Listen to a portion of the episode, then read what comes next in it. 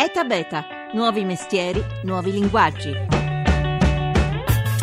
Un digiuno a intermittenza per proteggere il corpo dalle malattie, una cucina etica per combattere gli sprechi senza rinunciare al palato, un grande orto biologico coltivato da 150 famiglie su un terreno che doveva diventare una discarica. Buongiorno, buongiorno da Massimo Cerofolini, benvenuti a Eta Beta 335 699 2949 per intervenire con sms e whatsapp, Eta Beta Radio 1 invece per intervenire su Facebook e su Twitter dove è già partita la nostra discussione.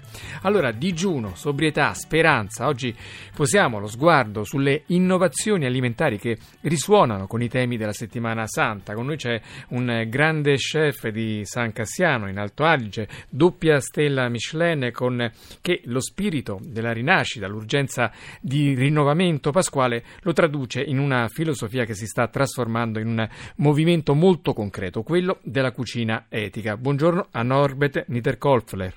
Buongiorno a tutti e buona Pasqua. Allora, prima di spiegarci cosa intende lei per cucina etica e in che modo tutti noi possiamo re- realizzarla già dal pranzo di Pasqua, fermiamoci un istante sulla pratica che la tradizione lega alla giornata di oggi, il venerdì santo, la pratica del digiuno. Bene, sappiate che dagli Stati Uniti arrivano le prove scientifiche sui benefici prodotti dalla cosiddetta riduzione calorica. A guidare queste ricerche è un italiano, Luigi Fontana, docente di medicina e nutrizione alla alla Washington University di St. Louis. Lo abbiamo raggiunto al telefono poche ore fa animali, da esperimento nel laboratorio è stato chiaramente dimostrato che il digiuno intermittente, che tecnicamente significa che un giorno l'animale mangia a volontà e il giorno dopo gli viene tolto il cibo e quindi non mangia. Questi animali vivono molto più a lungo, fino al 30-40% in più degli animali che invece mangiano ad libitum tutto il giorno e sono protetti da un sacco di patologie, da tumori, malattie cardiovascolari, diabete, da Alzheimer. Ecco, voi state provando a tradurre questi esperimenti sugli animali anche in una dieta umana, avete avviato anche una sperimentazione su alcuni volontari. In che modo realizzare il digiuno intermittente in una vita normale?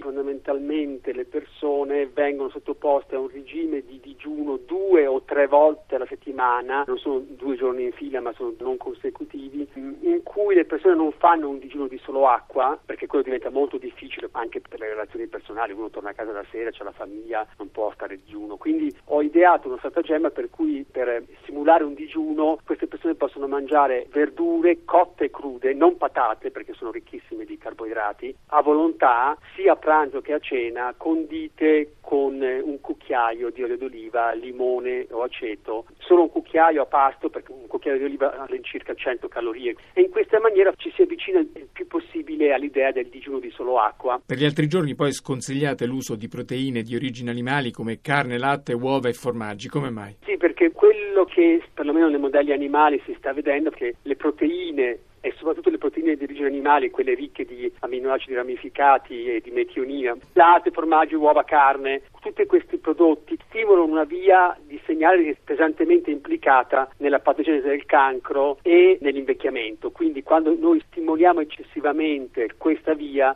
invecchiamo più velocemente, accumuliamo più danno molecolare e anche abbiamo un rischio maggiore di cancro. Quindi in questa dieta togliamo questi stimoli legati alle proteine di origine animale e anche carboidrati perché stimolano l'altra via che è l'insulin passo e che anche questa stimola invecchiamento e cancro.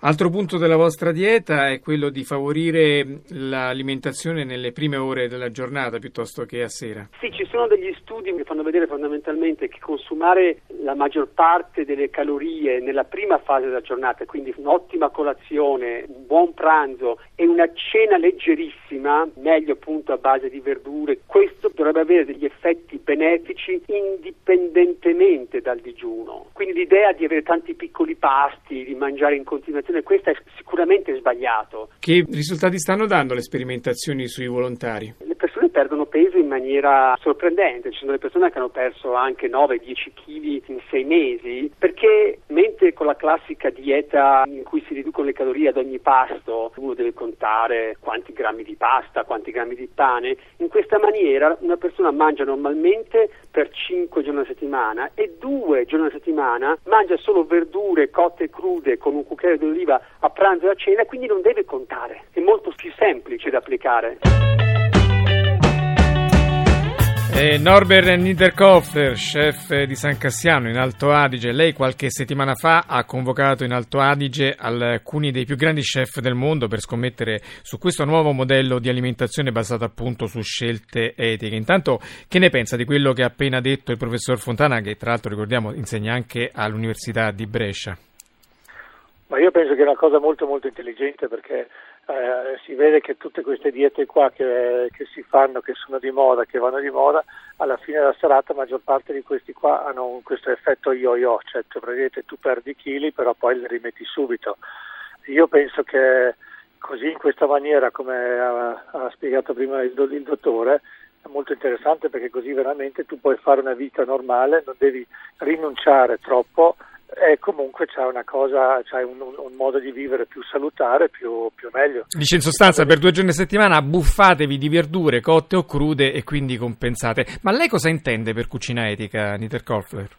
Ma noi la cucina etica è, è un, un, concetto abbastanza grosso, abbastanza importante, è, è molto grande e questo qui è una cosa che, che deve partire dalla cultura, cioè dalla cultura del territorio dove sei, cioè non è solo cucina di montagna, non è, dipende proprio da dove vivi, da dove c'è, perché se noi vediamo e seguiamo la natura così come è stato fatto dai nostri nonni, dai nostri genitori, la natura ti dà quello che tu hai bisogno in quel periodo dell'anno. Per quello si vede che la nutrizione qui in montagna d'inverno è molto più pesante perché bruci più calorie, bruci, bruci di più. Ovviamente oggi sono cambiate un po' di cose perché non lavorando più fuori nei campi, non lavorando più praticamente così duramente fisicamente, oggi devi cambiare. Però la cucina etica comincia lì.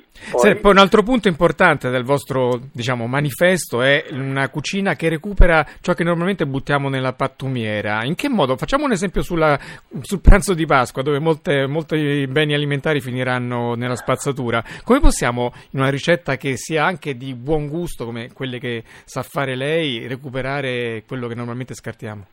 Ma innanzitutto comincia già molto prima, molto prima del pasto, molto prima che noi andiamo in cucina, comincia già con la spesa. Io devo essere consapevole quante persone sono al tavolo, quante persone mangiano, quanto mangiamo e comprare solamente proprio quello che noi usiamo. Oggi il problema più grande è che dal 30 al 50% della materia prima che viene comprata viene buttata via e già lì abbiamo uno spreco pazzesco. Se giriamo questa cosa qua, se aumentiamo la spesa del 15-20%, però compriamo quello che, abbiamo, che veramente abbiamo bisogno, abbiamo già risparmiato soldi lì e facciamo già molto meno danno anche a tutta la, tutta la natura. E possiamo comprare anche una cosa di maggiore qualità. Lei, tra l'altro, nella scheda di Laura Nerozzi c'è scritto che ha preparato un pesce proprio utilizzando tutto quello che normalmente viene scartato del pesce. Ci dice come? Noi abbiamo fatto un, un, un piatto che si chiama C'era una volta una trota di fiume e lì praticamente la filosofia, mi sono messo lì con i miei ragazzi in cucina e ho pensato come possiamo utilizzare tutto di, di, questa trota qua. Così veramente con le tecniche che ci sono oggi abbiamo usato tutto. Abbiamo fatto nella parte della carne una tartara, quella lì leggermente affumicata perché affumicare è un, eh, un, un metodo di, di conservazione, senza sale, che noi cuciniamo quasi tutto senza sale poi dopo abbiamo fatto la parte della pelle che di solito si butta via, l'abbiamo fatto diventare croccante, abbiamo fatto dei chips, per quello c'è qualcosa di croccante anche.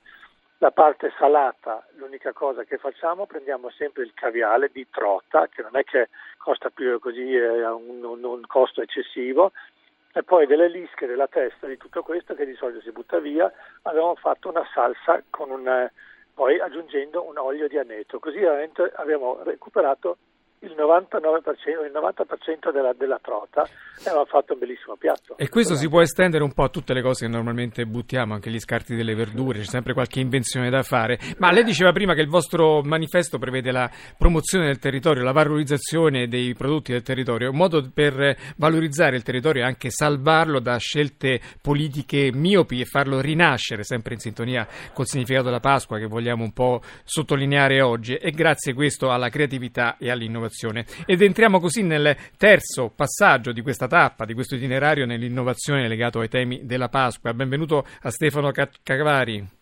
Sì, buongiorno, qui Stefano Caccavari da San Floro, Calabria. San Floro, Calabria, ideatore, mm, giovane laureato in economia e commercio, ideatore del progetto Orto di Famiglia vicino a Catanzaro. Ci dica un eh, po' di esatto. che si esatto. tratta? Orto di famiglia nasce a San Floro che mm, su un terreno di proprietà perché la mia famiglia vive in questo territorio almeno dal 700, abbiamo i documenti, che nasce per difendere il territorio in un modo nuovo, innovativo, nel senso che siccome c'è stato tanto abbandono dei campi e San Floro rischiava anche di diventare purtroppo una discarica eh, di rifiuti speciali e pericolosi, questo era un disegno politico, ahimè finito perché sui terreni dove doveva nascere esistono dei vincoli giuridici insuperabili e quindi San Floro vuole ripartire dall'agricoltura, dall'agricoltura biologica e dalla produzione locale e stagionale. Ecco, per fare questo ha pensato a un progetto innovativo, quello di estendere la, il suo grande sì. orto, che mi pare che sia il più grande orto d'Italia, vero? Sì, ad oggi per numero di iscritti e per come è gestito è sicuramente l'orto più grande d'Italia. Ecco, e estenderlo a 150 famiglie che hanno preso ognuno un piccolo pezzetto e ci coltivano la terra, esatto. oppure se non sono in grado di coltivarla gliela coltiva lei. Eh, no, ecco, l'elemento innovativo è semplice ma è questo. Siamo noi a fare i lavori agricoli in azienda, quindi le persone vengono direttamente a raccogliere il frutto. Questo permette ai professionisti o alle persone che hanno poco tempo o non hanno competenze o non hanno un terreno appunto di mangiare i prodotti freschi dell'orto. È stata questa l'arma vincente, poi seguita sicuramente da un ottimo passaparola positivo e quindi ci ha permesso di crescere da 10 famiglie a oggi 150. E ci avete anche una lunga lista d'attesa, mi hanno detto. Sì, è così perché appunto essendo una sorta di piccolo club privato e visto che le verdure crescono circa ogni 4 mesi, c'è bisogno di attendere, gli orti sono limitati. E, quindi... e quanto si paga per una fetta di diciamo eh, fabbisogno familiare? Eh sì, il contributo viene semplicemente ammortizzato nei quattro mesi di spesa, è una spesa accessibile. Certo, poi soprattutto roba biologica ben coltivata. E diceva però ci sono ancora ricorsi al TAR perché diciamo ah, quelli che avevano eh, io... mire sul suo orto non mollano. Tra l'altro, proprio l'altro ieri è stato oggetto il vostro orto di un attentato, è stato dato fuoco al capanno degli attrezzi, avete un po' sì, per, avuto parecchi danni, no?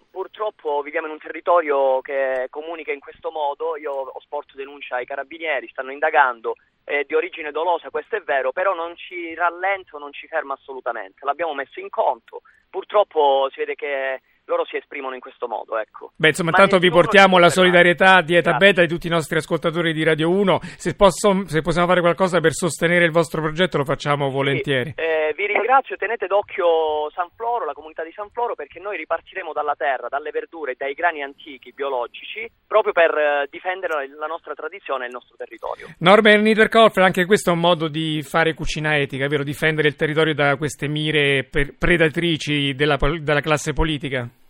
Ma questo, io penso che la cosa più importante è che dobbiamo dare soprattutto una visione ai giovani, perché il momento oggi, così come, come, tutta la situazione sia politica che anche economica, per i giovani oggi spesso non c'è una visione per il futuro. Per quello noi quello che stiamo facendo, noi andiamo direttamente dai produttori, paghiamo direttamente, così possiamo veramente, abbiamo fatto veramente eliminato una grande, una grande parte della filiera di, eh, di intermediari così veramente c'è un, un, un, valore aggiunto. Poi noi scriviamo anche sulla nostra carta nel ristorante Sant'Ubertus da chi vengono i prodotti, chi li produce, produce e chi li fa, cioè noi vogliamo dare una, una faccia al prodotto così veramente. Bene, beh. tra l'altro Stefano Caccavari ha anche acquistato un mulino, è il primo mulino a pietra naturale, macina antichi grani con poco glutine, l'iniziativa è stata appoggiata anche da grandissimi chef. Grazie, complimenti Stefano Caccavari, dove possiamo fare per seguire le vostre attività sì, di orto allora, di famiglia? Eh, oltre che su Facebook come Stefano Caccavari mi trovate anche con uh, www.mulinodisanfloro.it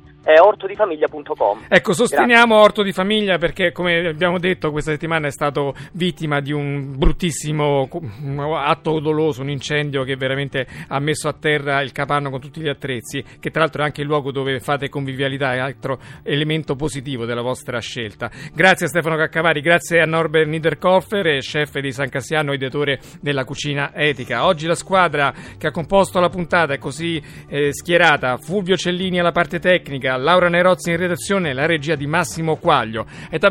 etabeta.rai.it il sito per ascoltare queste e le altre puntate. Seguiteci su Facebook, su Twitter, ogni giorno tante notizie sul mondo che innova.